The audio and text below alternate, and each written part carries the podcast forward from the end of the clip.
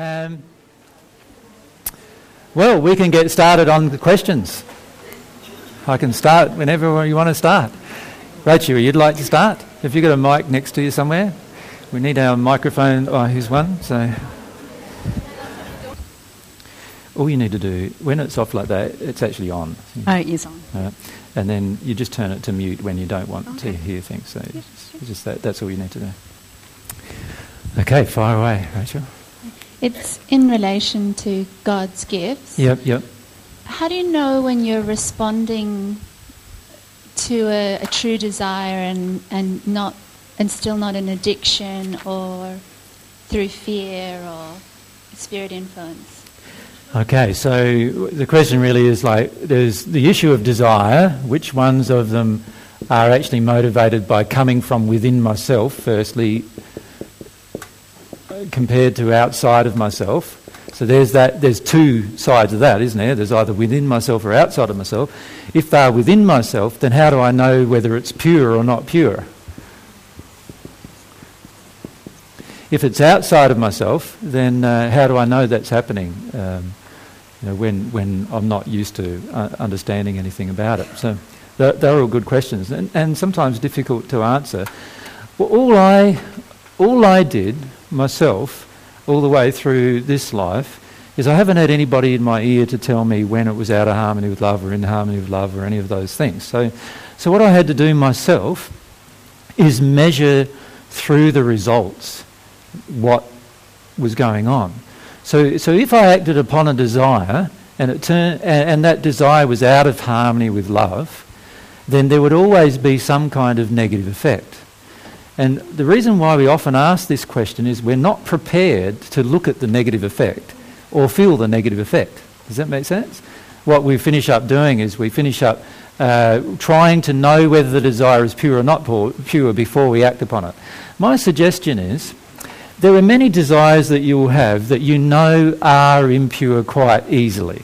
Does that make sense? So, so, for example, if you're in a relationship with somebody right now and you desire to have sex with another person, then obviously you know the desire must be impure. Either the desire is impure to stay in the relationship or the desire is impure to be with the other person. But there's one of the two desires is impure because there's some kind of unlovingness in the entire process. So a lot of our choices and decisions we do know when our desire is pure or impure. So let's focus on the ones that we don't know are pure. So for example, we get a feeling. So we get a feeling of, oh, oh yeah, like I would like to move. So it might be a feeling we have. Um, how do we know whether it's pure or impure? Like, how do we know whether it's spirit motivated, where somebody's pushing us or not pushing us? How do we know all of those things? That's the question, really. Right. So, so one way we know is by focusing on the desire itself and pray, praying about these desires. Now, the beauty of prayer about desire is that it's very, very hard for an unloving desire to remain present while you're praying. Does that, does that make sense to everyone? Like, it makes sense when you think about it. Um, let's say I had an unloving desire that came to me during the course of my day, but I didn't know it was unloving. And so I might get home at night and I might uh, sort of sit down and I might do a, a bit of a daily ritual I might have going of reading some spiritual material which heightens my personal condition in that moment, just temporarily. And then I might, you know, have some pray, prayers with God about following the desire. Now, in that moment, if the desire feels lessened by the interaction with God, then it's highly likely the desire has some kind of impure element in it. Does that make sense with everyone? But if the desire is heightened by the interaction with God, then it's highly likely that the desire has some pure elements in it that I can act upon and respond to. Do, you see the difference? You see, oftentimes what we do is we have a desire, but we don't want to, and, we, and we, if we're confused about it, we don't finish up taking it to God. We, we just sit there and mull over it, you know, like, uh, what do I do here? Do I do this or not do this? And then, then what we do, instead of taking that to God, we also go across to people around us and say, what would you do? What are you doing? You know, and it's a bit like I said yesterday, you know, when we go out to dinner and we, instead of feeling what we want we then ask all of our neighbours what they want, as if that somehow is going to fix what we want. And, and that's the problem with many of our desires is we do want to share them and we don't want to just have them and own them ourselves. But on top of that, we have a tendency then to not take them to God. We have a tendency then to not discuss them with God. And my suggestion is if you discuss them with God and you find the desire is heightened by the discussion, then there's a higher likelihood that that desire is loving compared to being unloving. Does that make sense? And the reason, the reason why is quite simple. And that is, every time you pray to God and have a longing for God's love, you automatically create temporarily this protective shield around yourself. Does that make sense? And then as that protective shield is, surrounds you, now any external influence on your desires are very, very difficult to maintain for those spirits. So any spirits who are in a place where they're externally influence you, in the moment of your prayer, they're going to find it very, very difficult. Um, I think uh, I think it was Monica, wasn't it, Monica? When you were at our place, you had a vision one night that um, showed you when you prayed that all of the dark spirits just disappeared and they couldn't even stay there. And then as soon as you stopped praying, they all just came back straight away. And then when you prayed again, they all left again. And when you uh, stopped praying, they all came back again. And and that's something that we often don't bear in mind is that whenever we have this connection with God, because we have a, a, strong passion for this connection with God, it prevents influence of, of spirits, negative spirits in particular, from influencing our passions and desires. So that's, that's important to understand. Also, our addictions influence our desires, obviously. So, but when we're praying to God, there's less chance of us being in an addiction than there is when we're not praying to God. And this is why I say when you pray to God and you find your desire is increasing, then there's a good indication that you need to follow this desire. However, many of you get uh, feelings that you should do something and you feel quite positive about them right at the beginning. You notice that? But then when you talk about them with others, the doubts creep in. If you notice that? Well, that's an indication that your original passion or desire was probably pure, but now your desire to discuss it with other people and get their approval is impure. There's, there's addictions in that process. And so you're better off actually acting upon your original desire and seeing what the results are than you are discussing it with five people with all five different sets of injuries and five different sets of emotional conditions and soul conditions that are all going to impact upon whether they feel you should do it or not. So, my suggestion is firstly, prayer to God is, a, is, a, is the first way in which you can work out and work through a lot of your desires as to their purity or their impurity. And prayer to God is also another way of sorting out the influences you are under when you have desires. But even if you don't do those two things, in other words, you don't pray to God and you don't worry about the external influences, there is another feedback mechanism, and that is when you follow your desire, if it is impure, it will soon become apparent. Right? And the way it becomes apparent is by uh, the impedance against the desire that happens. So, so, so the resistance around you that happens towards your desire. So, so let's say I have a desire to move and nothing works. Nothing goes smoothly. Everything breaks down. you know, everything, you know, everything just goes badly. Right? Well, there's a very good indication that there's some impure desire there. Because if you had a pure desire to move, usually your soul's purity uh, in desire is a powerful creator of everything happening around you quite smoothly. Does that make sense? So I look quite deeply at everything that doesn't happen smoothly myself. So when we have a desire to do something, myself and Mary, and it doesn't seem to come together very easily at all, then we both look at our own like what's impure within us that is causing this to happen. And, and sometimes it's quite uh, small things. Um, I remember one time we were, uh, we were driving home in Little Zippy, which uh, uh all of our vehicles are named by Mary. And, uh, and Zippy is a little uh, Hyundai from 1984, 1994, sorry, um, that's done about 250,000 Ks and, and and uh, doesn't fit very much in it.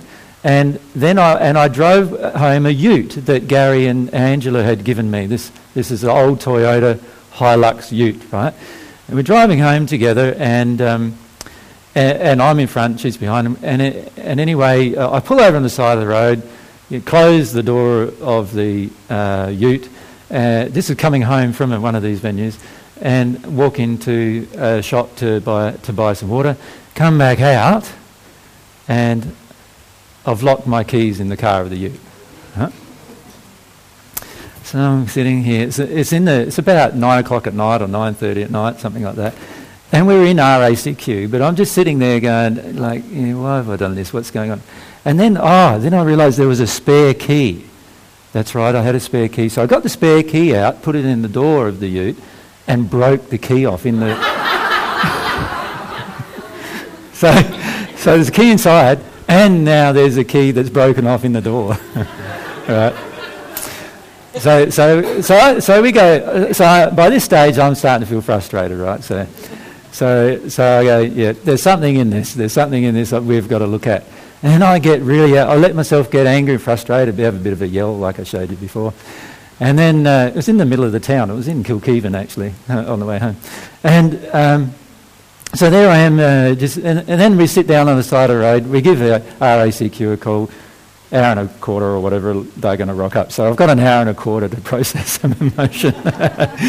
so, so I'm sitting there, and all of a sudden it came over me of how much I was not loving myself, having these very old vehicles uh, that we were always trying to keep maintained and keep looked after and, and everything because firstly we didn't have the money at the time to actually get something newer. We didn't have the Commodore, uh, which is called, uh, sorry, Merlin. That's right. Yeah, sorry.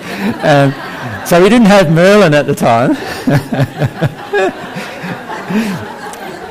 we didn't have Merlin at the time. We only had Zippy, and what did we name the Duke? Sorry, Jolly. That's right. The use's name's Jolly. Anyway. So, so anyway, so we, we had these two really old vehicles that we were having to maintain all the time. We're doing, we're doing like, we're doing close on average, probably a thousand kilometres a week on average, uh, maybe even a bit more than that, um, you know, travelling. So, so, you know, of course they, and, and our sound system is bigger than Zippy. so, so, so, that's going to be an issue, but anyway.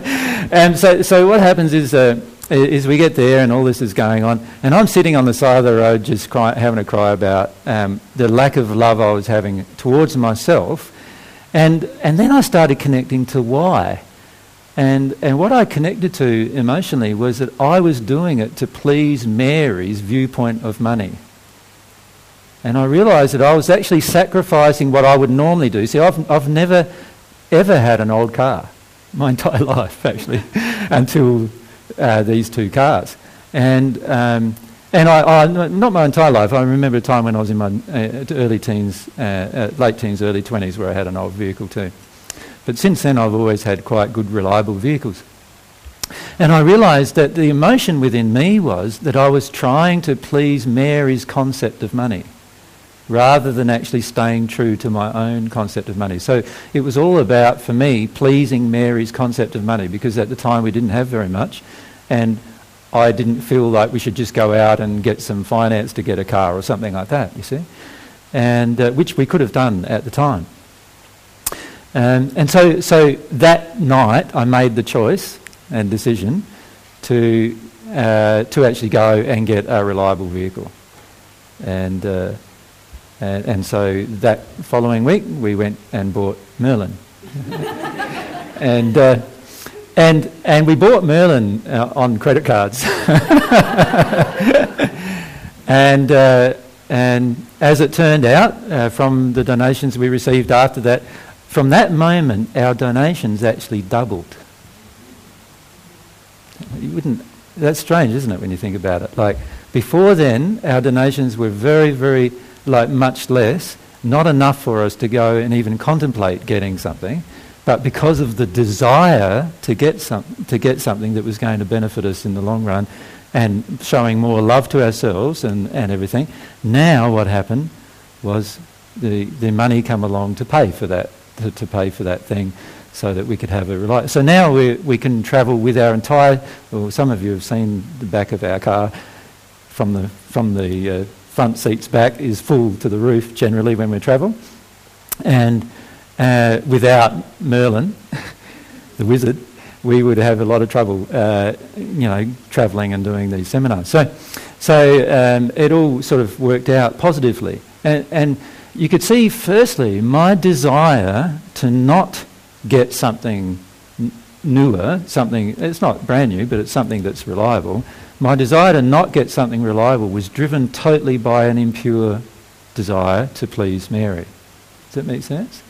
And once I went, allowed the law of attraction to bring me the event, and then I start working through the event, express my frustration firstly at being stuck in the middle, in the middle of Kilkivan, you know, waiting for RACQ at 9.30 at night, you know. Well, actually, it might have been 10.30 at night, actually. It was pretty late anyway. And, um, and, you know, we were both wanting to go home and go to bed, basically, and, and we're still basically an hour or so from home. And, and it, my impure desire to please Mary created the situation. And my pure desire to actually change that created a different situation, which was to actually go and get a vehicle that was, that was demonstrating more love to myself, and automatically the law of attraction changed so that we could actually pay for that. Does that make sense? So, so, so up until that point, I wouldn't have known what to do. Like I would have continued to take this option of of doing the other, thinking that we had to live within our means and all these different things. And the irony is that I didn't ever believe those things. I was only accepting them because Mary, that was Mary's set of beliefs. And so it demonstrated the depth of my hook into pleasing the woman. Does that make sense? Which, which meant that I had to ad- address quite a few personal issues myself about that. Yeah. So does that answer your question? So, so in those situations, what I did was I just acted upon the design and look at the result. Now, if the result was I went out and got a new car, and, and uh, the result was that I was skint and I had to sell my house and sell, then obviously my new car desire was impure then. Does that make sense? But most of us are unwilling to do to take the risk. And so what we do is we don't know what to do, and so we go and ask everybody else what they would do in our situation. But what they would do is related to their desires and their emotions, and what happens to them as a result of that is related to their law of attraction. Do you follow me? And so, because of that, asking somebody else is really like almost a pointless situation in that in the case, unless you're getting advice about something that you don't know about, then it might be different. But when it comes to making choices, we often try to place the choice on another person in order to avoid taking full responsibility for the outcome of that choice. Right? And when we do that, we're not operating in a pure desire either. So, so the desire will be exposed upon the action, but if you want to make sure of it a bit more before you act, pray about it. That's the moral of the story. Really feel about it, the desires, yeah. If we can go to Anna too, thanks.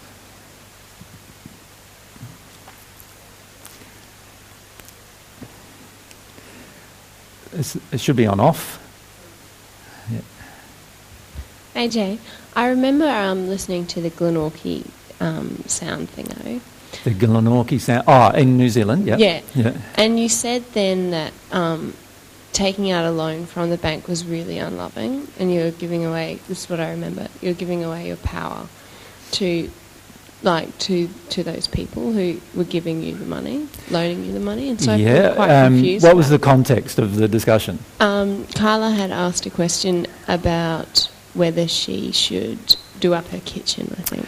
Yeah, but if you if you listen to the context of the discussion, Carla was saying how much she was already broke, and getting into more debt day by day. Do, do, do you remember that? That was a part of the discussion. So let's get the context of the discussion. The context of the discussion was day by day, Carla was getting into more and more and more debt. She was driving herself into debt.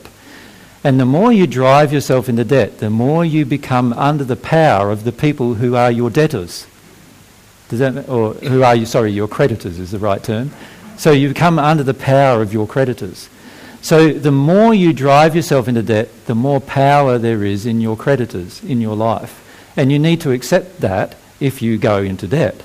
Now, many people don't accept that. What they do instead is they get angry with the creditor when the creditor doesn't give them a break, when they themselves entered the state of getting the credit in the first place.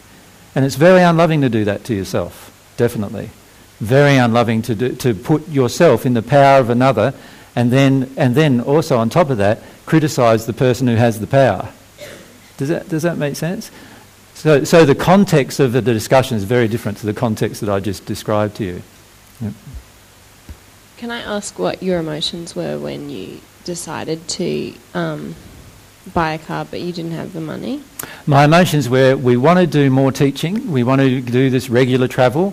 Our cars were, we were spending, uh, we were, the way it was working, we finished up spending more money in maintenance of the vehicles than we would have spent on buying another vehicle. Right? And, uh, and the only way I could buy a vehicle at the time, because we didn't have an income, was to actually put it on the credit cards and then just pay off the credit cards, which is what happened. And, and what happened was, in, in, in hindsight, what happened was, in three months we fully paid off that new vehicle. Right? So, so we remained in debt for the very, very short period of time, and that is the most loving thing for you to do, if you can do that. Yeah? So, so my, my emotions were directed primarily by love of ourselves. Like, and I just sat on the side of the road crying about how unloving I was to myself, just accepting things as they were. More, more unloving, not about the vehicle, but more unloving about how I was interacting with Mary. Does that make sense? Mary, you want to say a few things about it too? I just wanted to add that from my perspective, I was living in a lot of fear about abundance, and I was also had a bit of a poverty uh, complex from my upbringing about you should never spend money on cars, actually, because they're a liability. Yeah. um, and um, so the difference I see between the two examples, Anna, is that I was living in a state of fear and I wasn't in God reliance. I was saying, you know, we, have got to look after, we've got to st- be stingy, all of that kind of thing. Whereas Carla had the opposite emotion going on where she felt that I deserve these things, Mm. I, you know, She was placing herself in more debt because she felt she deserved to have abundance, but she was creating abundance through debt rather than actually actual abundance. Does that make sense? Like if AJ and I had have um, gone ahead and bought the car knowing that there's no conceivable way that we could pay it off, which is quite different to the that feeling. would be a very unloving choice. yeah, yeah, But what what it was is just having more trust in uh, this um, thing that if you spend money, then you receive money as well. And I didn't have that. Uh, I I had to work through a lot of emotions on the side of the road. As soon as we sat down and figured out what was going on, I went, "Whoa! I've got a huge emotion about this." And Yeah. uh, yeah, yeah. Yeah, so we were sitting on the side of the road in the curb, dealing with our stuff, as we often do actually. But anyway, um, so so so in the end, for us, what it what it meant was that we had to make choices based on love of ourselves and love of everybody else who would have been involved, including the people we borrow from. If you're borrowing from somebody and there's no way you can ever pay it back, then th- can you see there's a moral issue there too? That would also be an unloving state if, if, if you got into that situation. So you would want to work out some way to pay it back if you're in that, in that space, because the most loving thing to do would be to do that. But I learnt through my business life, obviously, a lot of lessons about money and, uh, and a lot of lessons about spending money and love of self and all those other things, which Mary herself hadn't learned. But when we got together, I started hooking into her emotions about it rather than th- even feeling about what I'd already learned because of this bigger emotion in me of please my soulmate, please my soulmate that was going on, you know. And so my real issue was about my soulmate and how how far I would sacrifice myself, and that's what I actually cried about on the inside of the road, was how far I would actually sacrifice myself and make my life more unpleasant to please Mary. Um, And for me, it was a big lesson about how, like, I didn't, I wasn't even aware that AJ was in because No. I thought everything's fine. You don't, I've, I've never had a new car. I've always had a second-hand car. So I thought, yeah, life is fine. Yeah. And I wasn't realizing how if I'm carrying an unhealed emotion, it automatically creates a projection. Yeah. Um, Yeah. And so Mary was projecting this at me, but my problem was that I was so sensitive to Mary's projection that I automatically changed what I was doing, even though I'd already learnt the lesson previously in my life. And we often do this, right? We often do this in our interactions with our partner or someone we want to please. They, our interaction with them becomes so important that, that everything else sort of goes by the wayside, you know? And all the principles of all the things we learnt go by the wayside too sometimes under those circumstances. And so that's what I had to work my way through. Does that make sense, Anna? Yeah. Yeah, no worries. Pete, can you, if we have a mic over with Peter? Sorry? AJ, I've got a, I've got a desire. Can I just stop you for a moment, Pete? Some of you who are putting up your hands have a real, real strong, like, pushy feeling coming from you, and I'm purposefully not going to ask answer your questions today. Does that make sense? So have a look at that really strong, pushy feeling coming from you. Far away, Pete. I've got a desire to tell lots of people about the divine love path. And, Yep. and I've noticed that my success in talking to people who are um, uh, traditional Orthodox Christians is limited because Yep. uh, the thing that they say to me is that um, every word written in the Bible is, is, is written by, is God's word Yep. and therefore um, it doesn't talk about what I'm talking about, therefore it couldn't possibly be true, and what they believe, that's set in concrete. And I've never known what to say to them uh, or how to get around that, and basically the conversation has just failed. Um, and Yeah. I, I was wondering, because you, obviously you know lots about, I don't know which parts of the Bible are, are changed, which parts are correct, or how, how would you approach that when you were talking to somebody if you could there was a chance that they could get really interested but you just didn't know what to All right. Well, the first thing in any conversation with any person is you need to understand their emotional condition rather than what they're saying to you. So, so this is a very important thing to understand. Is a lot of times the intellectual banter that goes between the two of you is very, very different to what's actually going on emotionally between the two of you. And it's very important to understand where they're coming from emotionally. So, so let's say there's a Christian and he says, he says, the Bible is God's word.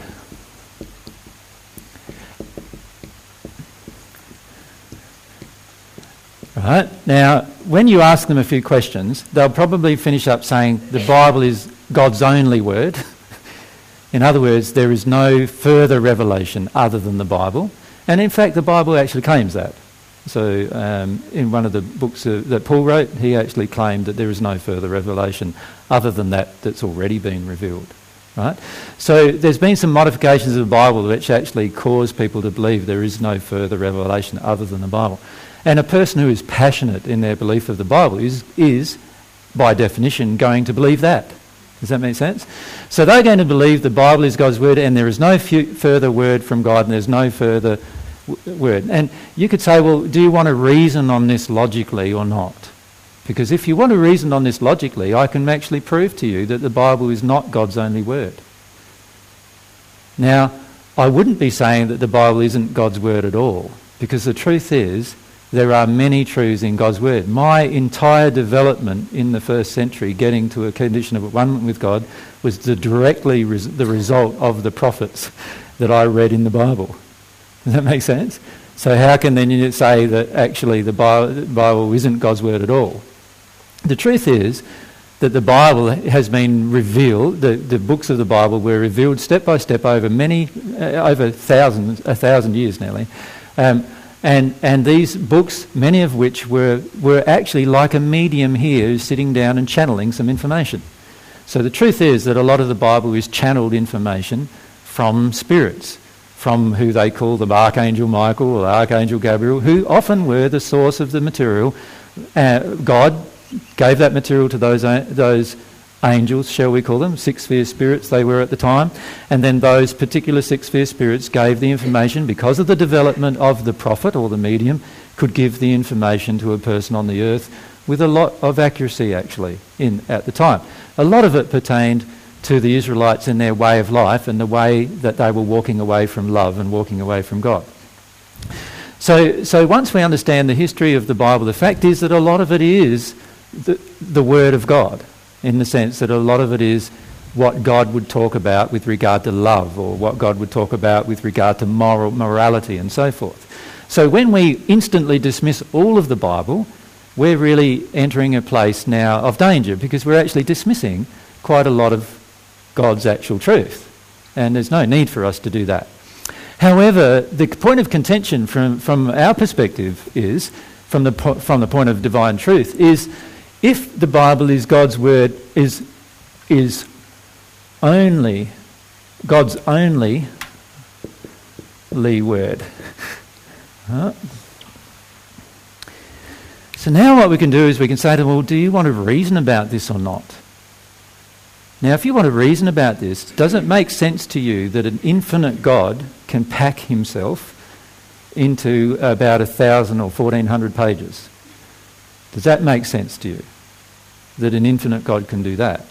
Because surely if there's an infinite God, because the Bible itself says that God is infinite, does it not?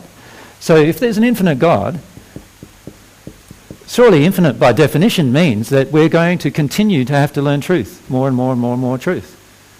By definition, that surely is the case. And so, what I would do is I would encourage them to reason about infinity and to reason about love, which are the primary messages of God. So, in other words, encourage them to focus on the primary messages of the Bible. One of them is the message of love. Right? And most Christians particularly Christians who are quite dedicated to the Bible, can see the message of love. In fact, the, the gospel accounts, Matthew, Mark, Luke, and John, are often referred to as God's message of love to the earth. Does that make sense? So we can focus on the love side of it, or we can focus on what does the Bible tell us about God. And so, therefore, if it tells us that God is things like this, infinite, then surely the Bible cannot be God's only word. It makes sense logically. Now, if the person wants to actually, you know, be illogical, then all we can say to them is actually, you want to be illogical because of an emotion. What do you emotionally get out of the Bible being God's only word? What do they get out of it? Well, they get a lot of things when you think about it. Because security. they get security, personal emotional security. Because because what does the Bible do? The Bible tells them to do certain things, and they sort of make the assumption then that because the Bible is telling them to do certain things, that means then that if I'm doing those things, God loves me and God approves of me, and I'll be right come the afterlife. Basically, that's the principle, isn't it? And then if I don't do those things, God's will God will punish me. So another thing the Bible tells me is that God is a God of love. In fact, the Bible actually says God is love. Right? And then I focus on that, all right. If God is love, does that mean he ever has hatred? Do, is love and hatred the same thing? Obviously not. Would, is love and anger the same thing? Now, many Christians will actually tell you that love and anger are the same. Uh, you know, that a person can be angry and loving. Many Christians will say that. The truth is, obviously, that God is not a rageful God. But the Bible does say that God is a rageful God. Now, why, and I would go to them and say, well, why do you want to hold on to the idea and concept that God is a rageful God? What do you get out of that emotionally? Now, by this stage, most of them will be in apoplexy, probably. in other words, they'll be, they'll be having a major meltdown. And, and if that's the case, then you've got to ask yourself the question why am I trying to convince somebody of the truth who doesn't want to know the truth. What's my law of attraction here? Why am I attracting into my life people who do not have a desire for truth, right? But rather who just have a desire to argue? What inside of me emotionally causes that attraction? Because the truth is, when you deal with the emotions inside of yourself of why you like a good argument, you will attract less people in your life who want to have a good argument with you because in the end you'll walk away from most of them. So, so I would try reasoning on a few basic things, principles like that. There's a, there's a lot of technicals you could get into if you knew the Bible well, but there's no point in those technicals if the person has the inability to even have any logical reasoning. And by the way, on earth, logical reasoning isn't very common. Right? You know? Have you noticed that? It's not very common, you know. We, we, um, there's, whole, there's whole courses now in university that you can go to to learn the principles of logical reason. And you know why they have those courses? Because the majority of people on earth have no idea how to logically reason. We make supposition after presumption in our life. That's what we do. And, uh, and, and so all you can do is appeal to their sense. Of, do you, like, don't you think God would have promoted something that's logical? Well, if it's logical, let's look at the logicalness of this. Let's use the intellect God has given us to examine the whole thing. And when they kick off the faith argument with you, oh, but you don't understand faith because you now understand faith from the, what we've discussed to be the assured expectation of the things hoped for and all those other things. So you know what faith is now and you know what it feels like inside of you. And you can describe, have a conversation with them about faith if you want. But at the end of the day, if a person does not wish to listen to the truth and you wish to give it to them, the question you need to ask yourself is why am I attracting people constantly who do not wish to listen? But Often it's not obvious when you start the conversation that they're not interested. You just Oh, totally. you lead into it, You lead and into you get it. it into a certain point, Yep. and, and what happens with me is I, I get bogged down, and I don't know how to proceed, so I basically give up and say, well, that's fair enough, you know, have a happy day, and I, um, And so the question then becomes why can't you feel their emotion at the beginning of the conversation? I'm getting better at that. Yeah, yeah, but see, that is even a skip over because that didn't answer the question as to why. Well, I wasn't sensitive to, to it. That's it. That's the answer. Because so basically, you could come away saying, "Well, why wasn't I sensitive to this person? Why why wasn't I sensitive? This was the kind of person who didn't want to hear. What what's going on inside of me that causes me to want to speak to a person who I, I can't feel doesn't has that emotion that they don't want to hear things from me? Because trust me, there is literally hundreds of thousands, if not, there's millions of people on the earth right at this moment who are perfectly ready, willing, able, and desirous of listening to divine truth. Yeah, that's the, that's the truth, what I've just said, right? Wow. The problem is that our soul condition prevents them from finding us. Do you, do you see? Our soul condition prevents them from finding us. Do, does you see what I'm, you can see that? What, what caused you to find me? There were, no, no, no, what was in you first? A desire for what? For truth. A desire for truth was what you, caused you on your part to find me. What caused me to find you? I felt your desire for truth, and somehow our souls created the circumstance where we met. Some of you I met personally and privately, sometimes we met in a public place, sometimes we met some persons I've met down the street. Like that's how it works. So so the truth is as we get into the state where where we're not preventing the truth from being demonstrated to others, we'll find more and more people will be attracted to us who want to hear the truth. And there are millions of people in the state where they want to hear the truth, just like you. Right? But our condition prevents them from being attracted to us at this moment. And that's what we need to realise. So, what, what I do with every interaction where people are not listening, I look at myself firstly and go, okay, what's this about for me? You know, what, what am I trying to do here? And sometimes I've found myself trying to justify, you know, the divine truth to them. Sometimes I've found myself getting, you know, annoyed with their, um, you know, total illogical, you know, reasoning. Uh, sometimes, and every one of those things was an emotion in me that was unloving, being projected at them. Does that make sense? And if I and remember from what we said in our previous discussion that every opportunity, every moment is an opportunity where God is giving us a gift that we can choose to be in love or not. So, so you're attracting some Christian people into your life who don't want to listen to the message of truth. So this is an opportunity. What is annoying to you about the Christian faith? What is an, these are lots of good things to go into. Do you see? Like lots of I good. I don't know much about it, I have to confess. Okay, so number one is I don't know about it. Now, if you're teaching people, wouldn't it make sense to learn a bit about what they feel? Doesn't that make sense? Like, like so, so surely if I was going to give a talk to a, a group of Muslims, it would be wise for me perhaps even to read the Quran. so that I know what's in it. Yep, so I've actually started reading the Quran. Because I know sooner or later that's going to happen. Does that make sense? And, and I've never read it completely my entire life. And so I decided I wanted to read it. So I down, you can download them on the net. It's not a worry. You just download them, and away you go. You know, you can read them. Right? And I have read the Book of Mormon, so I, I know what to say to some Mormons about the Book of Mormon and so forth. What, what would you say? since, my, since my brother's a bishop in the Mormon church. Of course, yeah. And, and I would focus on the same principles really in the end. In the end, I'd focus on the logic. Because in the end, you can have arguments about what the text actually says, but they don't really get you very far emotionally. You know, you, so whenever the person is angry with me, I say, I say to them, You're angry with me right now. That's not loving. I thought Christians were meant to be loving. And that, that's not a judgment. No. Why is that a judgment? I'm just telling them the truth that they're being unloving to me by being angry. That's the truth. Okay. Yep.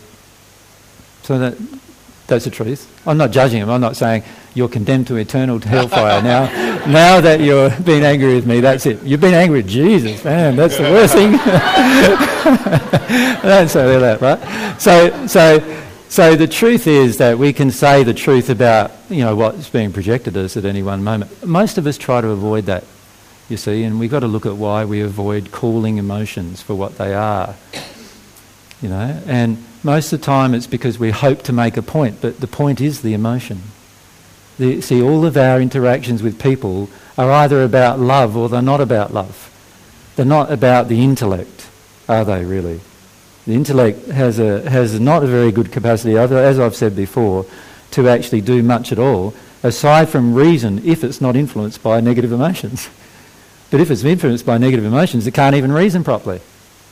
Right? And that's the truth. And so, what I would do is ask them why they want to believe the Bible is God's only word. Why do they want to believe that God is a God of rage? Because the Bible says that.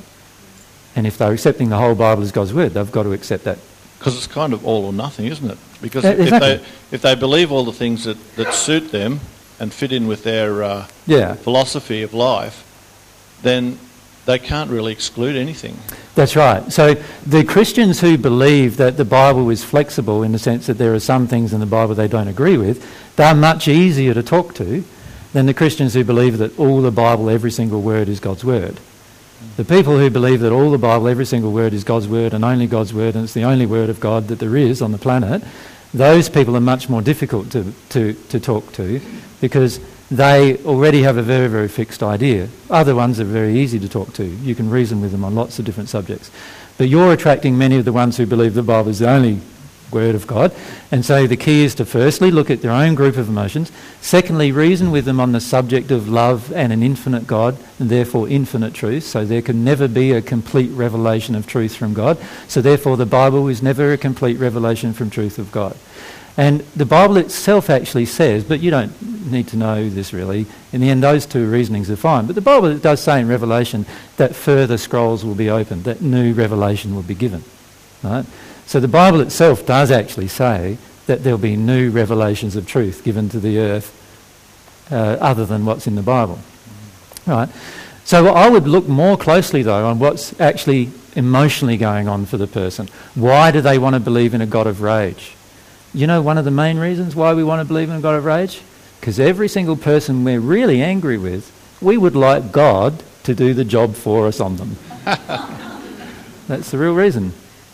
So we would like to prefer God to be a God of rage because every person we judge as bad, we want God to punish.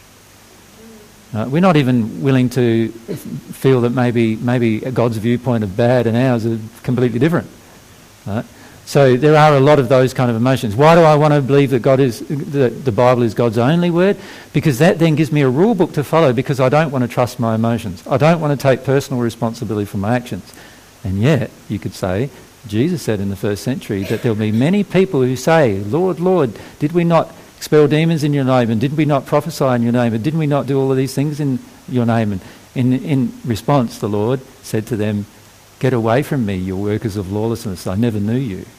There are many people who are practicing the Bible right at this moment who are workers of lawlessness that God doesn't even know. And the Bible itself says it. Right, so, so there are many, once you dig in a bit deeper and read the Bible, you, you can pick out things that are very helpful in helping you in your argument. Um, not that it should be an argument, No. it should be an exchange, shouldn't it? Thanks so, yeah, much. focus those, on those things, Peter, and, Thank you. and see what goes on for you emotionally. There's a frustration in you emotionally about it. So let yourself feel that frustration, what that's It's more. about. It's maybe more of a sadness because when what you were talking about in the last uh, session was um, how God gives us a gift, and um, Mm. from my perception, that the the ultimate gift that, that any person could ever be lucky enough to find out about in in the whole of their eternity is to find out about the divine love path and how to follow it. Yep.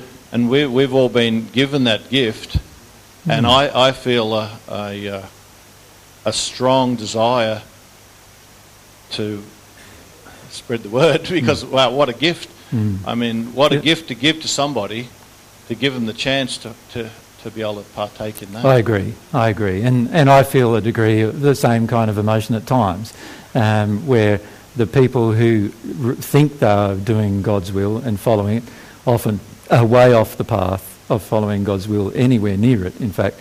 And uh, but but to be frank, many of them are doing so because they wish to hold on to concepts of information because of their own pride.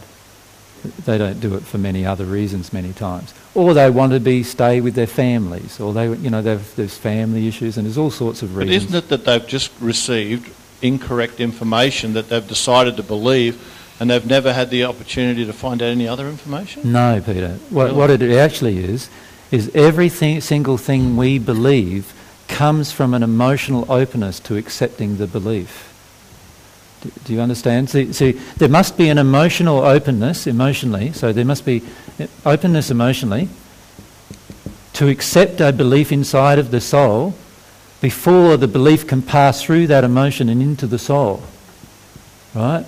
So that for the belief to enter the soul, there has to be emotional openness to the belief. So let's say I state, make the statement, God is a God of wrath, which the Bible actually says. Right?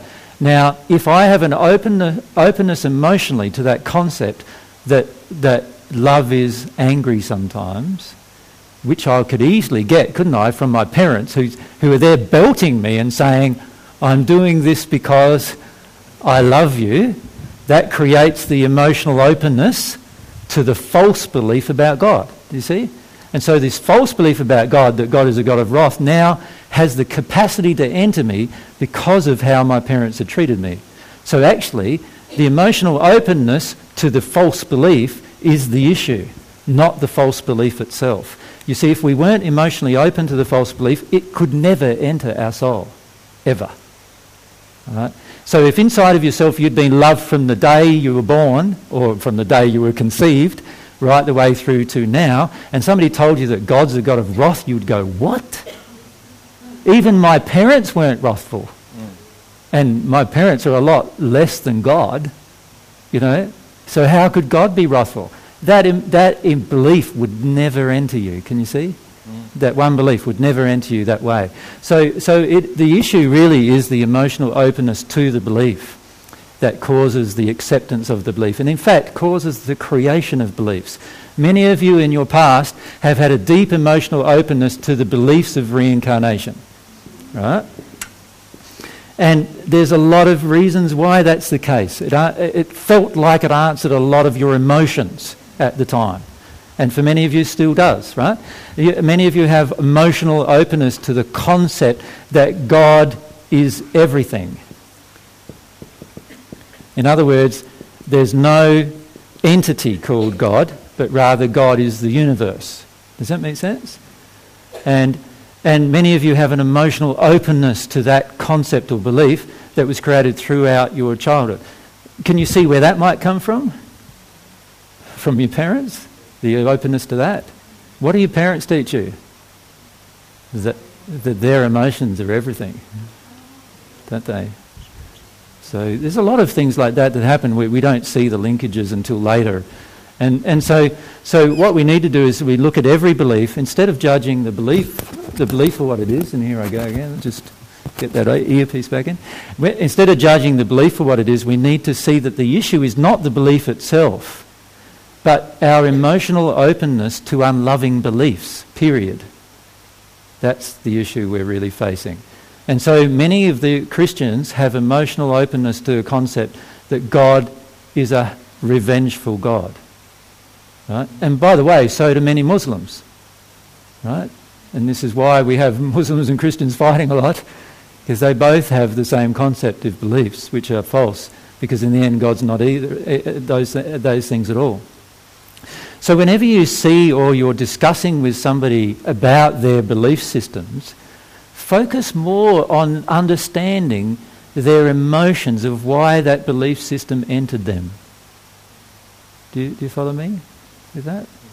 Because when you, when, you can, when you have some fellow feeling for the belief system that's entered them and the reasons why, there is automatically a stronger openness in them to listening to you because they now feel like they're being, mis- they're being understood more and they're being judged less. In, in the Judas messages, uh, he talks about how um, rather than criticise the few things where you've got a, a, point of difference with another person, yep. to try and f- find the common ground and build on that yep. so that you can build a bridge between you and the other person. That's right.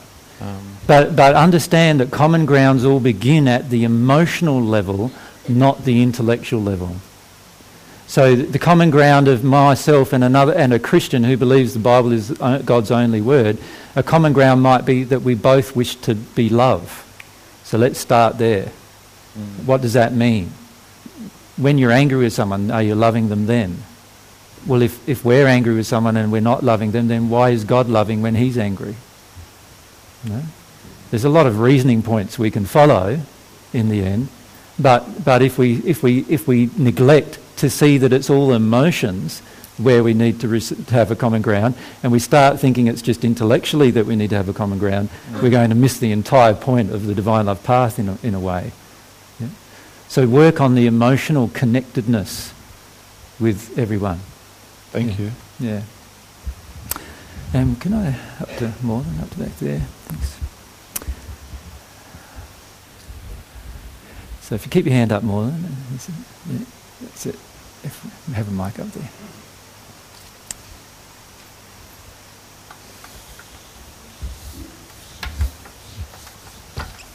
Um, AJ, I've um, tried to talk to um, some of my closest friends about the divine love teachings and about about yourself and the fact that you're Jesus. And um, what I get often is um, sort of a lot of heckling, like, you know, oh yeah, he's he's pretty good on most things, but you know, he's got it wrong on the reincarnation part. Or mm-hmm. or I've got another friend who he says, oh yeah, okay, so what is Jesus, but why does he have to tell everyone? You know, he he messed it up the first time by telling everyone, and now he's doing it again. And they have these massive, big emotional reactions. And um, inside of me, I um, I feel really um, sort of frozen because I I I, I see it as a, a gift and an opportunity for transformation, but that's just lost. Yeah. So well, let, us again start at the emotional level. When they heckle me, they're making fun, aren't they, yeah. of my choices.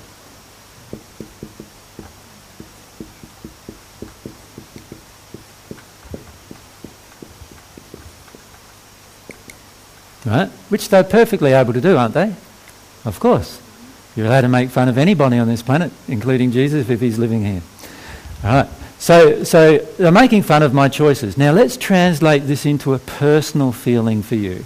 This means these same people are going to do what with you? Uh, judge me. They're going to make fun of? Of me. Yeah. Mm. Right? So your law of attraction is you have people making fun of me. Mm and you know that if you continue with them, they'll make fun of you. Mm. And can you see what the emotion might be inside of you? What do you feel when you're made fun of? Um, I get really angry. Yep. And I also feel a lot of sadness. All right, so let's start with the anger. Mm. Why do you get really angry? Um, because because I believe I've found an aspect of truth and I'm Mhm. getting criticised and heckled for it. Yeah, but that, that's not a reason for your anger. Okay, See, the truth is, you can be criticised and heckled and Mm. still not get angry. okay. So, can you see this? Like, see, a lot of times we, we, when we talk about our anger and rage that uh, starts within us, we say, "Oh, I'm angry because," and we say the reason why. Mm. But actually, it's not the reason why; it's the effect of the reason why. You know what I mean? So, so, Yeah. so we Yeah. need to look at the real reason why we're angry. It's not Yeah. because they heckle you and make fun of you, or potentially will do so. Mm. What is it? What do you feel when they heckle and make fun of you that you don't want to feel? I think maybe I feel devalued or Okay, you feel devalued. Any Mm. others? Keep going if misunderstood. you want. Yeah, uh, valued, um, misunderstood.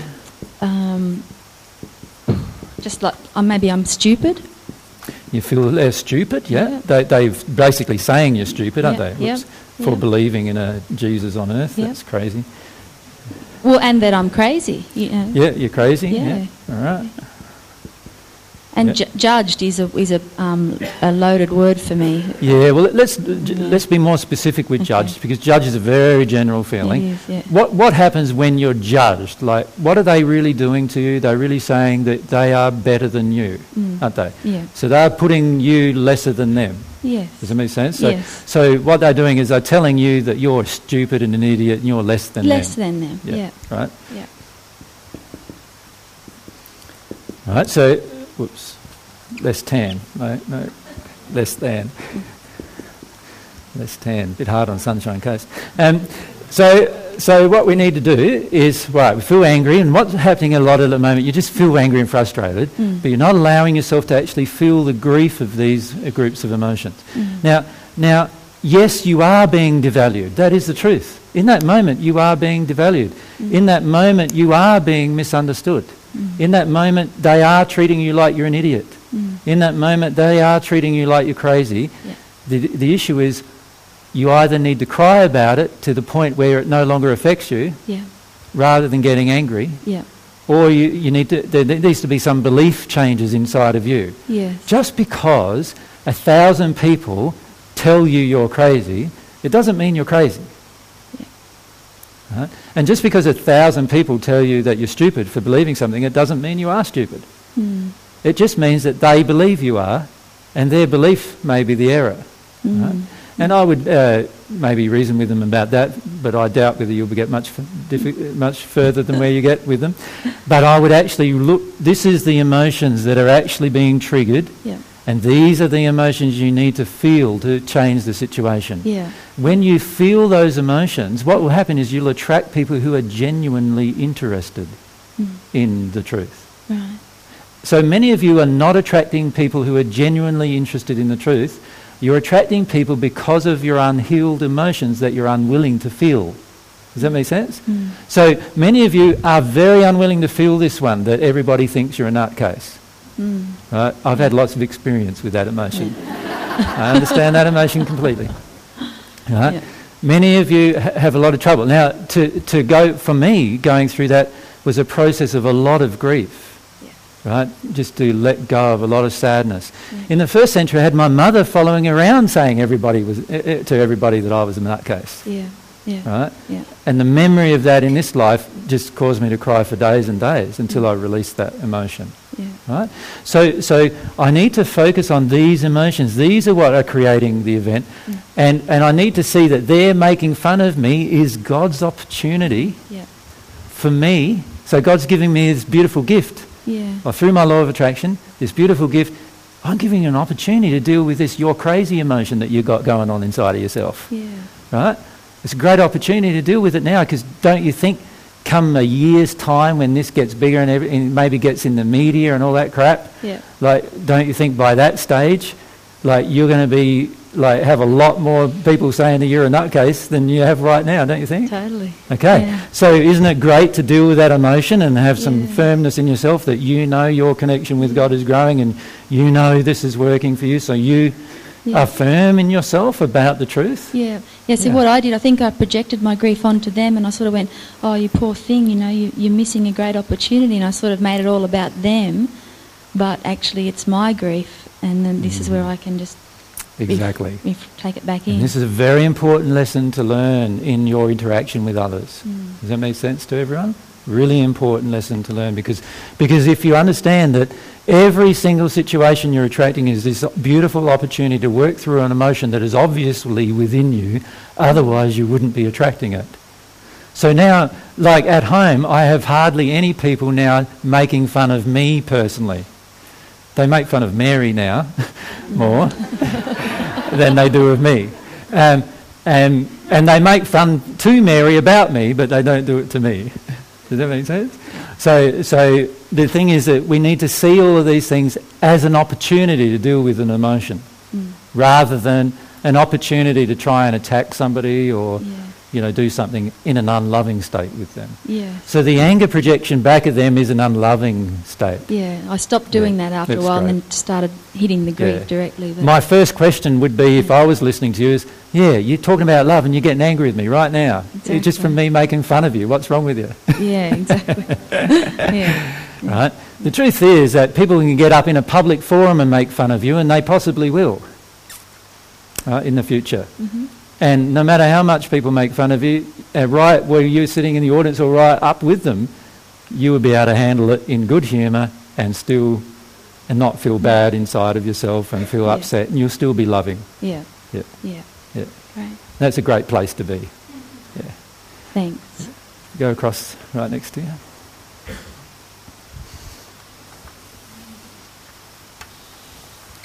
Um, I'm hearing, I'm hearing. My ears are still open even though I'm facing um, my experience in uh, the law of attraction with other people has changed in the last, let's say, last half year, Mhm. because I was, I was going through a lot of grief and you hold that microphone up I so we was don't. Was going through a lot of grief and a lot, lot of emotions. Mhm. And um, I was last year. I've been in Germany, and I was really so enthusiastic because it was the first time I saw your first DVDs, and I was telling to all my friends about you and about the divine love path, and I was really, uh, I was enthusiastic. Say Mhm. that? Mhm. So, but it didn't touch them No. because I haven't had the experience with the divine love and with my prayer. Yeah. But now I'm talking to these people and they listen to me. And I'm sending DVDs over there. And Yeah. it's And this is a very important lesson. Uh, It's because it's an experience in my soul. You see, when you first heard the message, Yeah, I was. here's your brain right up Mm. here, somehow loosely connected to your soul generally. Yeah. Uh, right, and uh, that's our spirit body's brain, if you like, and uh, our spirit body's mind. And, and the truth enters here, and it goes into here, and it resonates with the soul, but as yet, we are yet to make soul changes. yeah. Right?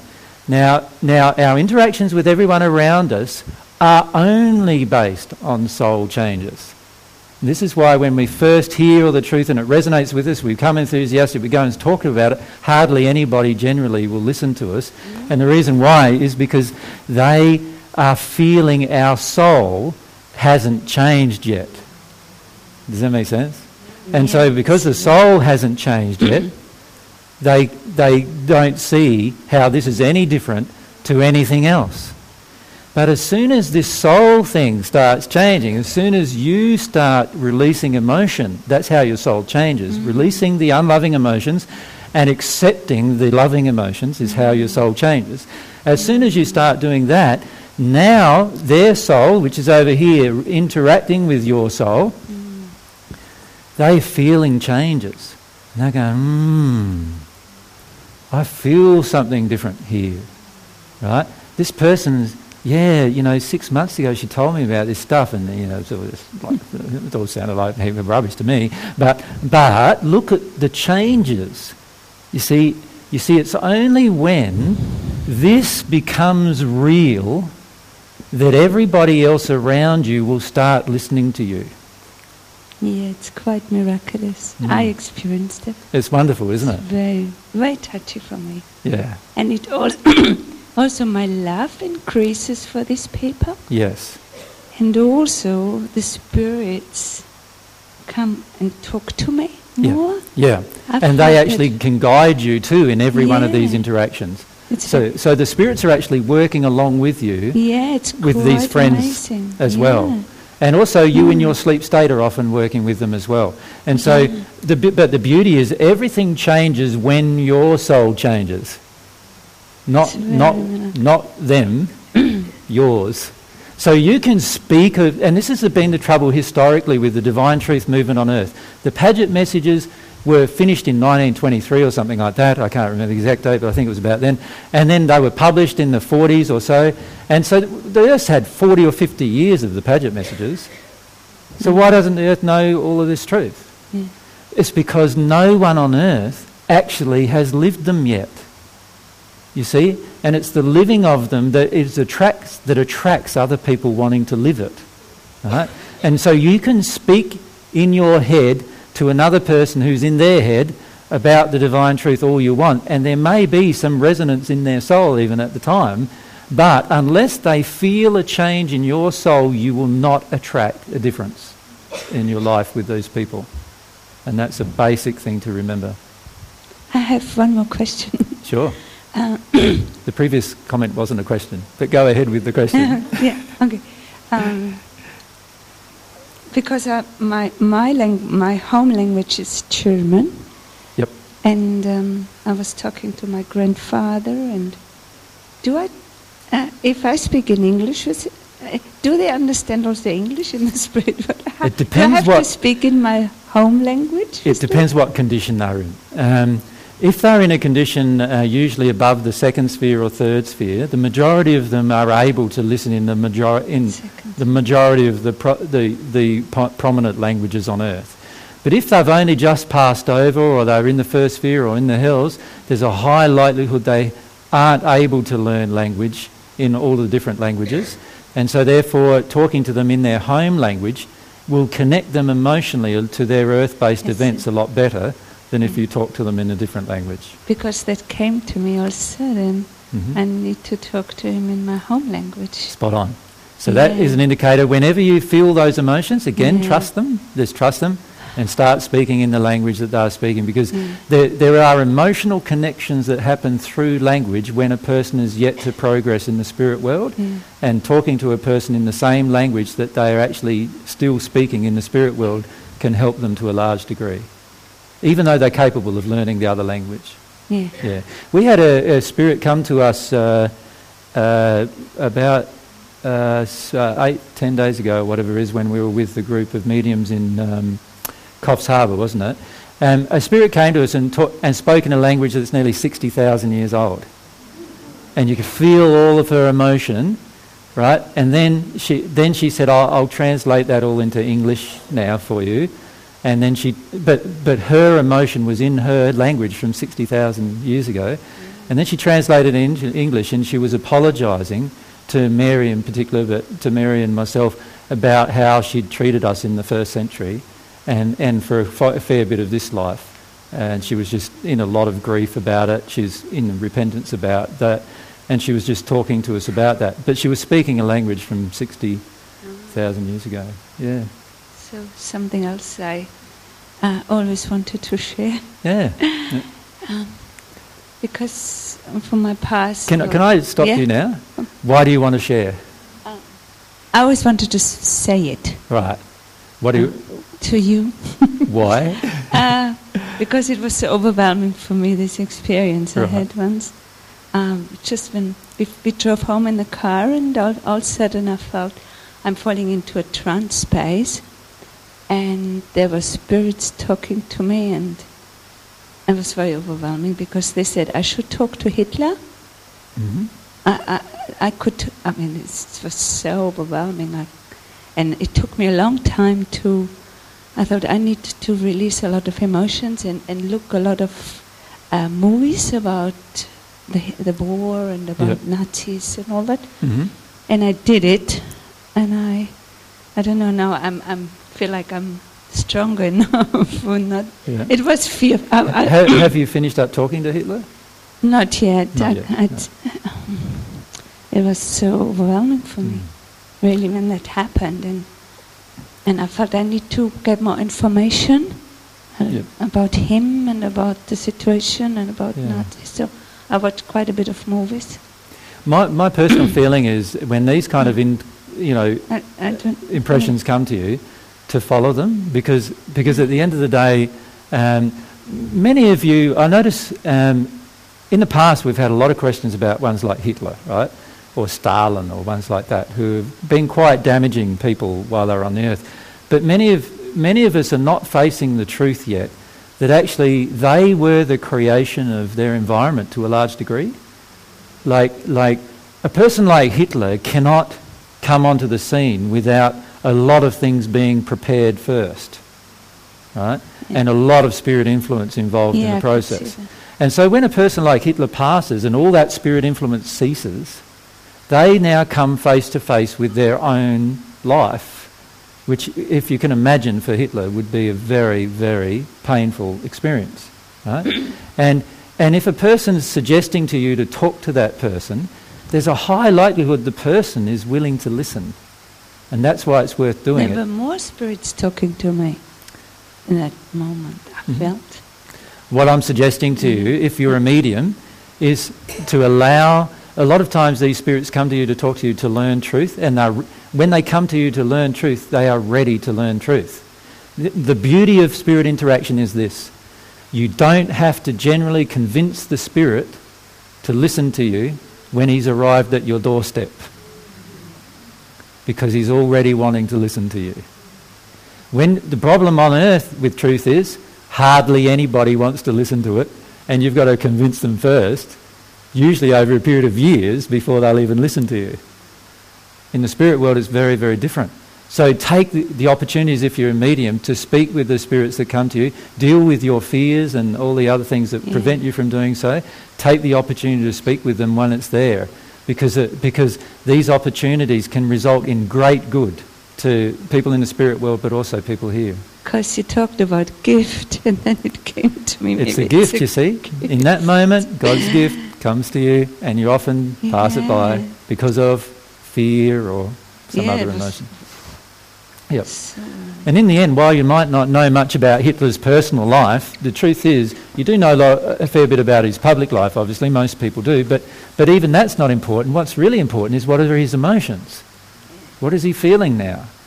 How can we help him to get to a, stay, a different place? How can we help him progress? How can we help him work through repentance? How can we help him work through his false beliefs? That's the same almost for any person. right? Mm.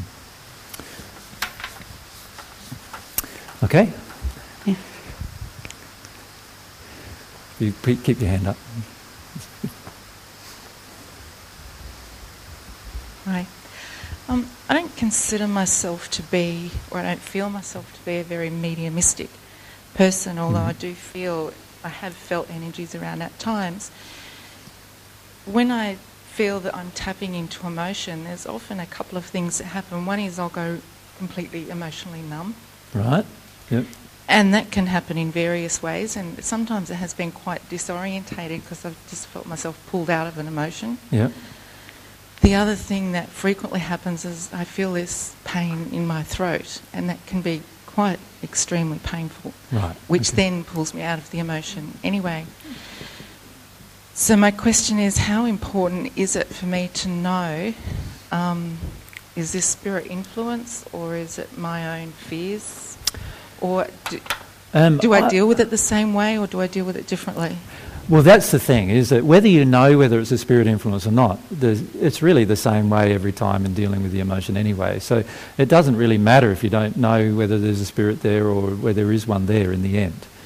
All that matters is what, what's going on. And what's going on is you're starting to express an emotion, then you go numb, and you have throat pain as a result of that, or often have throat pain. Now, throat pain is all about, again, feeling free to express the emotion. So, so obviously, you're going through a process at the moment where you're working through a blockage. And the blockage is, I, I want to feel the emotion, but I have blockages to fully wanting to express the emotion. Right? And, and so what happens then is I have a denial of acceptance, denial, acceptance, denial of the emotion until I work through that blockage. And once I work through the blockage, I will accept the emotion. And ironically, at that time too, I will no longer have any throat pain while I'm going through any emotions. I'll only have throat pain when I'm denying them. Does that make sense? So that, that's what it's telling me. And yes, there is spirits who attach to that, naturally. And those spirits, when they attach to that, naturally are going to assist you go numb.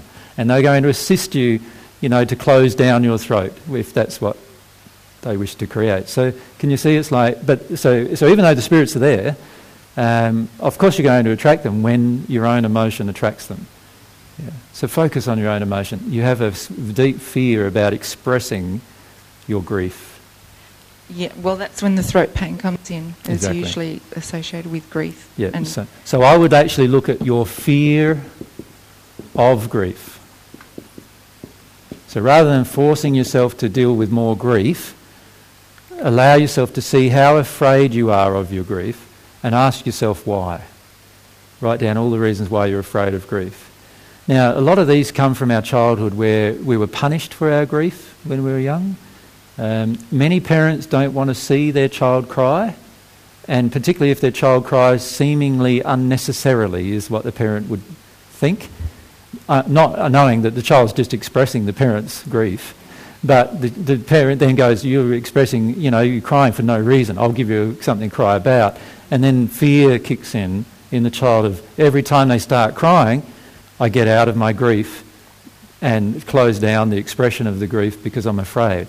So look at the fears of grief. There'll be a number of them. List them and allow yourself to feel them. so allow yourself to feel how terrified you were when you were crying when you were little and somebody was going to punish you more for crying. Like allow yourself to feel what that felt like. Does that make sense? yeah, it does. Yeah. Thanks. G'day. Um, if we go up there, over there, and then we'll go to Soraya on this side, so she's over here.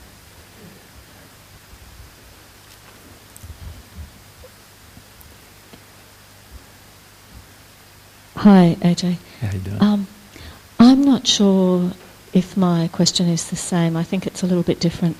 But I've been told both by Mary and Millie that I have a lot of spirits, attachments, Mhm. and um, I have, on a daily basis, very intense emotional pain. yeah.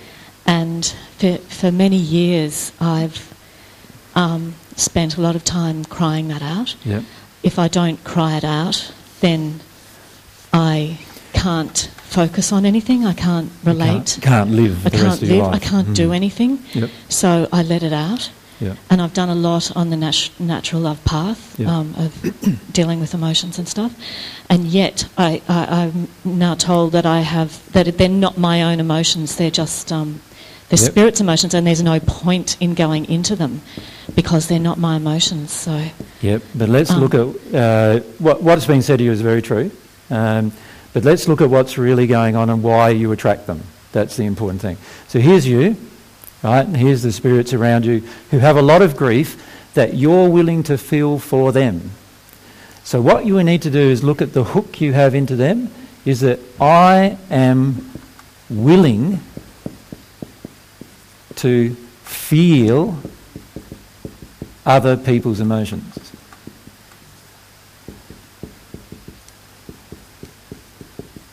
Why am I willing to do that? What, what do you get out of that? There's got to be something you get out of that. Besides relief. There's got to be something in your childhood here, can you see?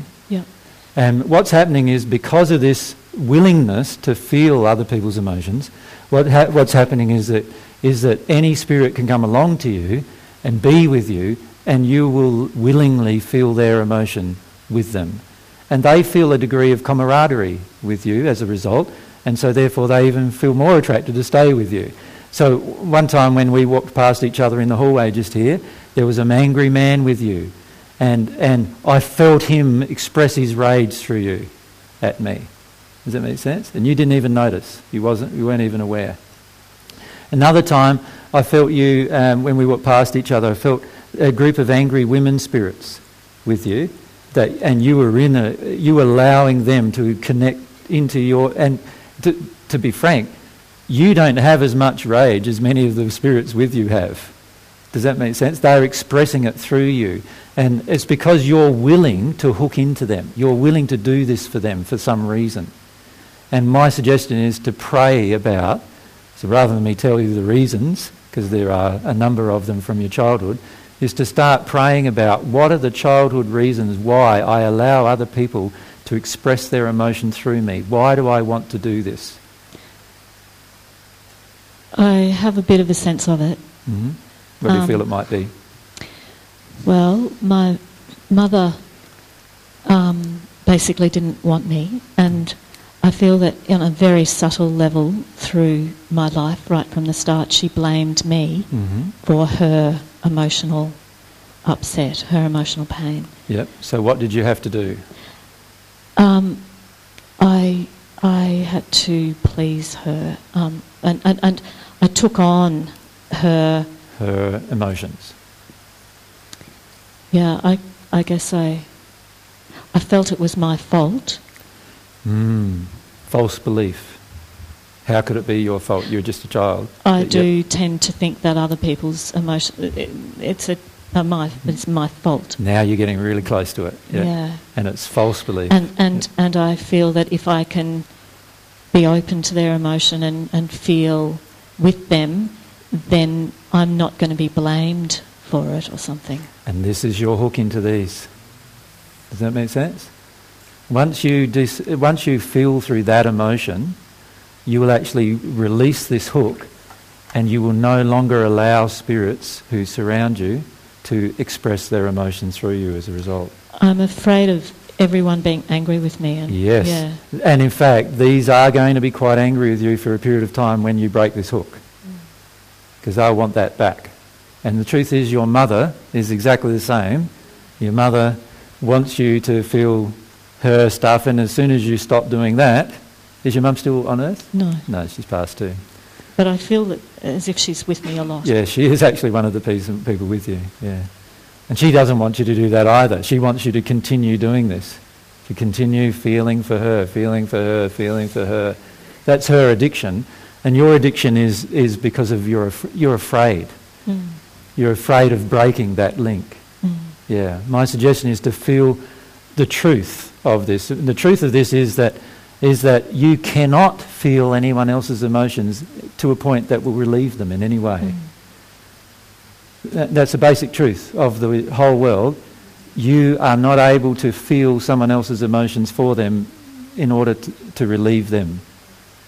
It's impossible. God designed the soul perfectly, and it's impossible for any relief to be gained by a person in your mum's condition through you.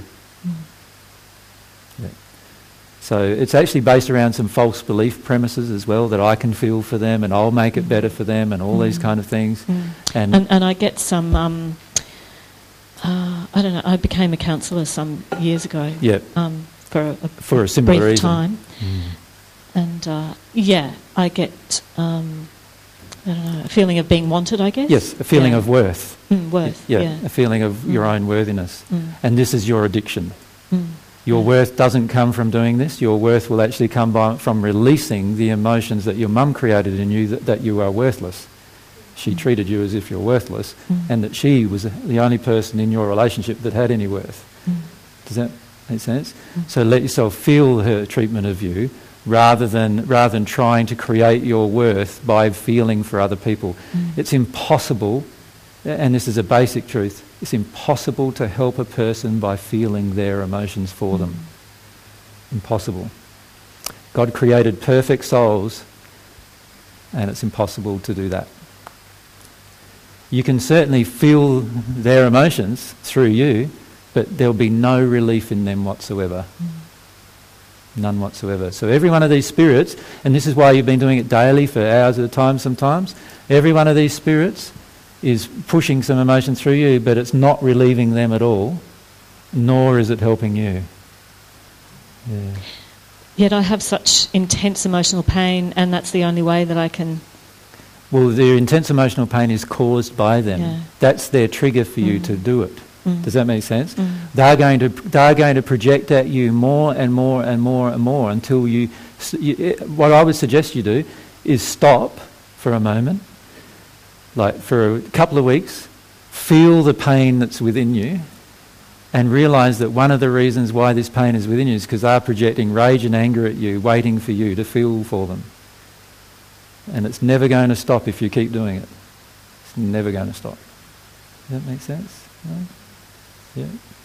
I don't know how I'm going to do it, but I'll give it a go. Well, the, the start is to start feeling this. Why am I willing to feel Mm, other people's yeah, emotions? yeah. That's the start. yeah. Allow yourself to pray about that, talk to God about that. Stop the addiction within yourself as well. Stop the addiction of feeling other people's emotions for Mm. them. Every time you notice yourself doing it, stop yourself. Pray to God about it. Does Feel my sense? fear instead. Feel your fear Yeah. of their anger projection. Mm. So what you're doing is you're addicted to preventing other people's anger at you. Mm. Yeah. And that's because you're, you were addicted by your mother to prevent her rage at you. Mm. Yeah. Does that Yeah. make sense? Yeah. Thank you. So if you can see that as an addiction of trying to prevent their anger and rage, and so you do this for them, do this for them. But to be frank, people who are angry and rageful never give up their anger and rage this way. They have to feel their own emotions before they'll ever give up their anger and rage. So, so even you feeling, the, feeling for them doesn't release their anger and rage. It's still there. So it actually does nothing for them. Thank you. Good day. Uh, Ray, um, Sarai we came to, didn't we? Next was.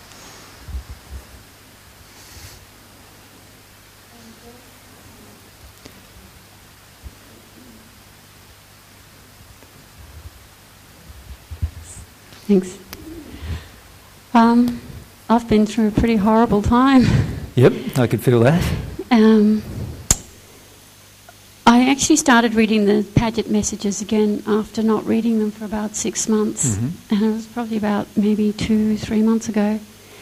And um, I've only gone th- a third of the way through the first one, actually, at all.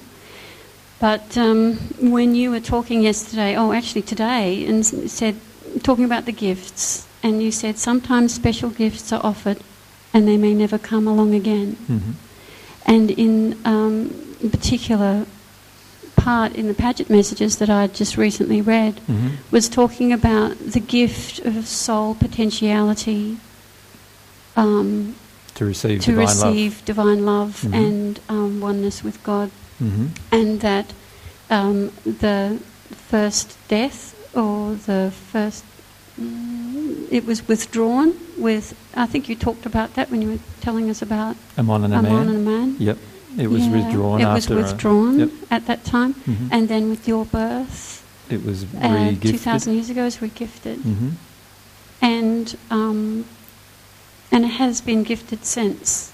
Um, yeah, continuously since. Yeah. But it will be withdrawn again, Yes. and that's called the in the Bible the Day of Judgment, or No. the second death, No. or No, there's a Um, lot of misquotes from. Yeah, there's no relationship to what it's called in the Bible. I think in the in Padgett messages it refers to it to as the day of judgment, in, and then as second death, meaning the same sort of thing happening as when um, Adam and Eve. Um, anyway, I stopped reading it because I went into fear. I thought, Right, yeah. ah, when you drew that graph, and I thought I'd gone right down the bottom, and I thought I can't, I can't come out of that dip, and. Well, Sarai, can I first dispel some of the untruths that you feel? Firstly, when you receive divine love, you can't lose the divine love you've already received. Right? You can only act as if it's not there. There's a big difference between those two states, right? So the beauty of your soul is with divine love, when divine love enters your soul, it enters your soul permanently and it cannot exit your soul after that point. So it enters your soul, does its work, some of its transformational work, and then it just sits there ready for you to either reflect it or not in your life. Now, if you go through a period of time where you're not reflecting in your life and you're finding it real difficult and finding things a struggle, then it's like it's stagnant within your soul. And in fact, what the divine love does in that state is it screams at you. right? So what it does is it say, get back on, get back on, get back on, you know, get back on the horse, basically, and you know, don't don't respond to this to this fear or whatever other emotions it is that are driving you to go away from it. And so when you receive divine love, there is no danger of you ever having lost it, right? After you've received some of it. So that does that mean that um, once you know I um, once I have I'm in that dip that that my potential for um, becoming one with God will always be there. Yes, always. You see, once you first have the first inflow of divine love into your soul, the soul itself cannot ever get rid of it. And in fact, if you if you died or something like that, or if your soul could die, the truth is, if, if your soul died while there was some, rela- some divine love in it, what would happen is God would have to die because the love is directly connected to God. So, for that reason, it's impossible for a soul who's already received divine love to actually not continue to receive divine love once it's begun. Does that make sense?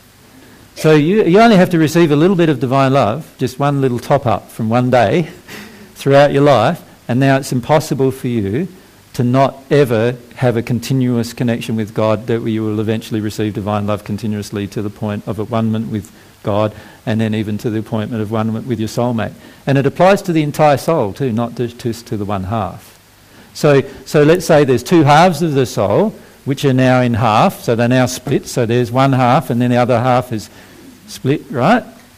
And this is your half of the soul, and your half of the soul, you had one flash of inspiration about God, you had a longing for God for a half an hour. And that's all that's ever happened your entire life. Right? And what's happened is divine love has entered your soul into that case, right?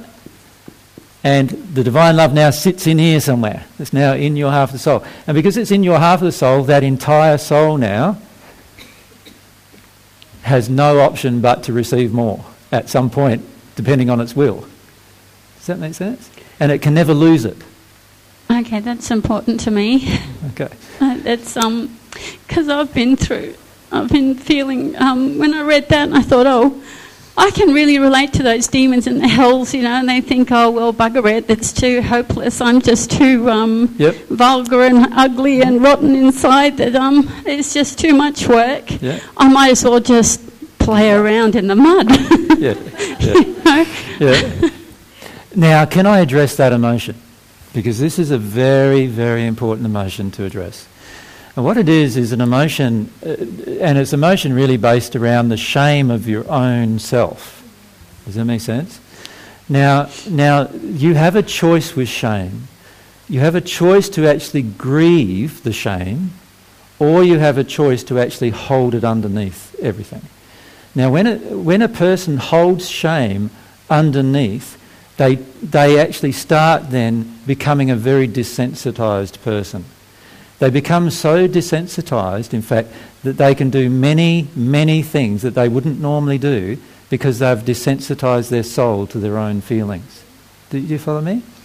Now, Mary's had a lot of experience with this in her own life in the first century. She had a period of her life that was very, very dark period of her life because she had a huge amount of grief that happened a uh, quite a number of different rapes that occurred, one after the other after the other, and a huge amount of grief. She then lost her child. All, all of this happened in a period of a very short period of time. She was only about 16, 17 years of age, and she went into this really dark place. And so she understands what that place feels like, you know, that really dark place feels like inside of her.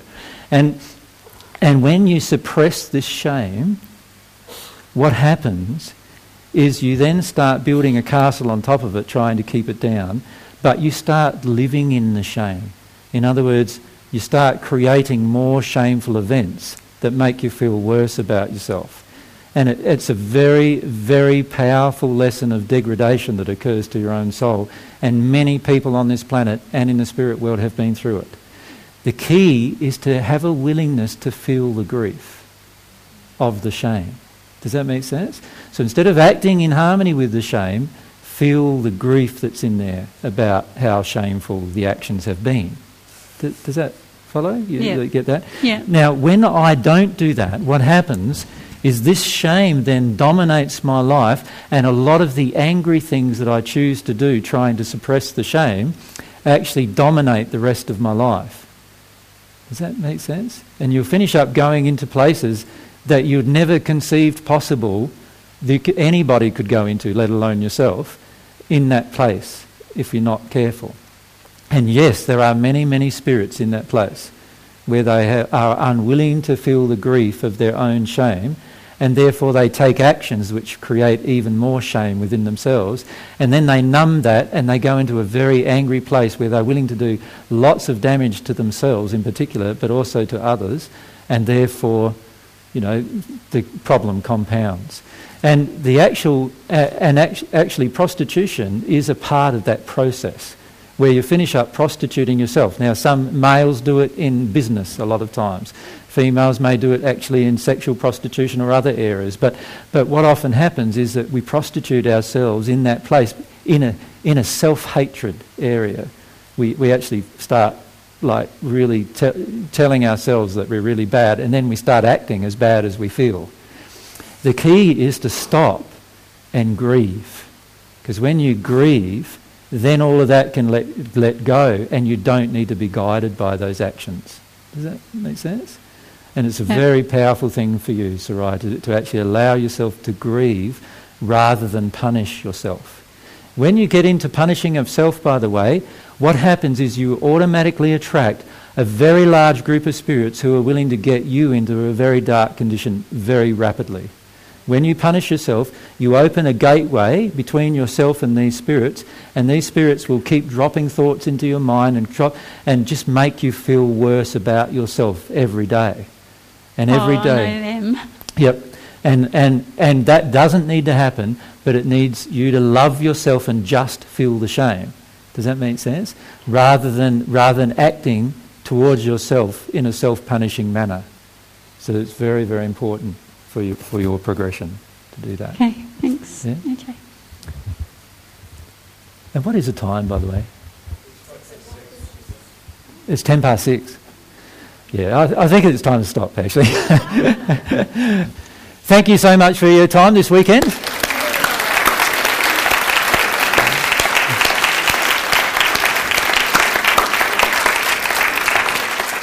Enjoy, enjoy your week.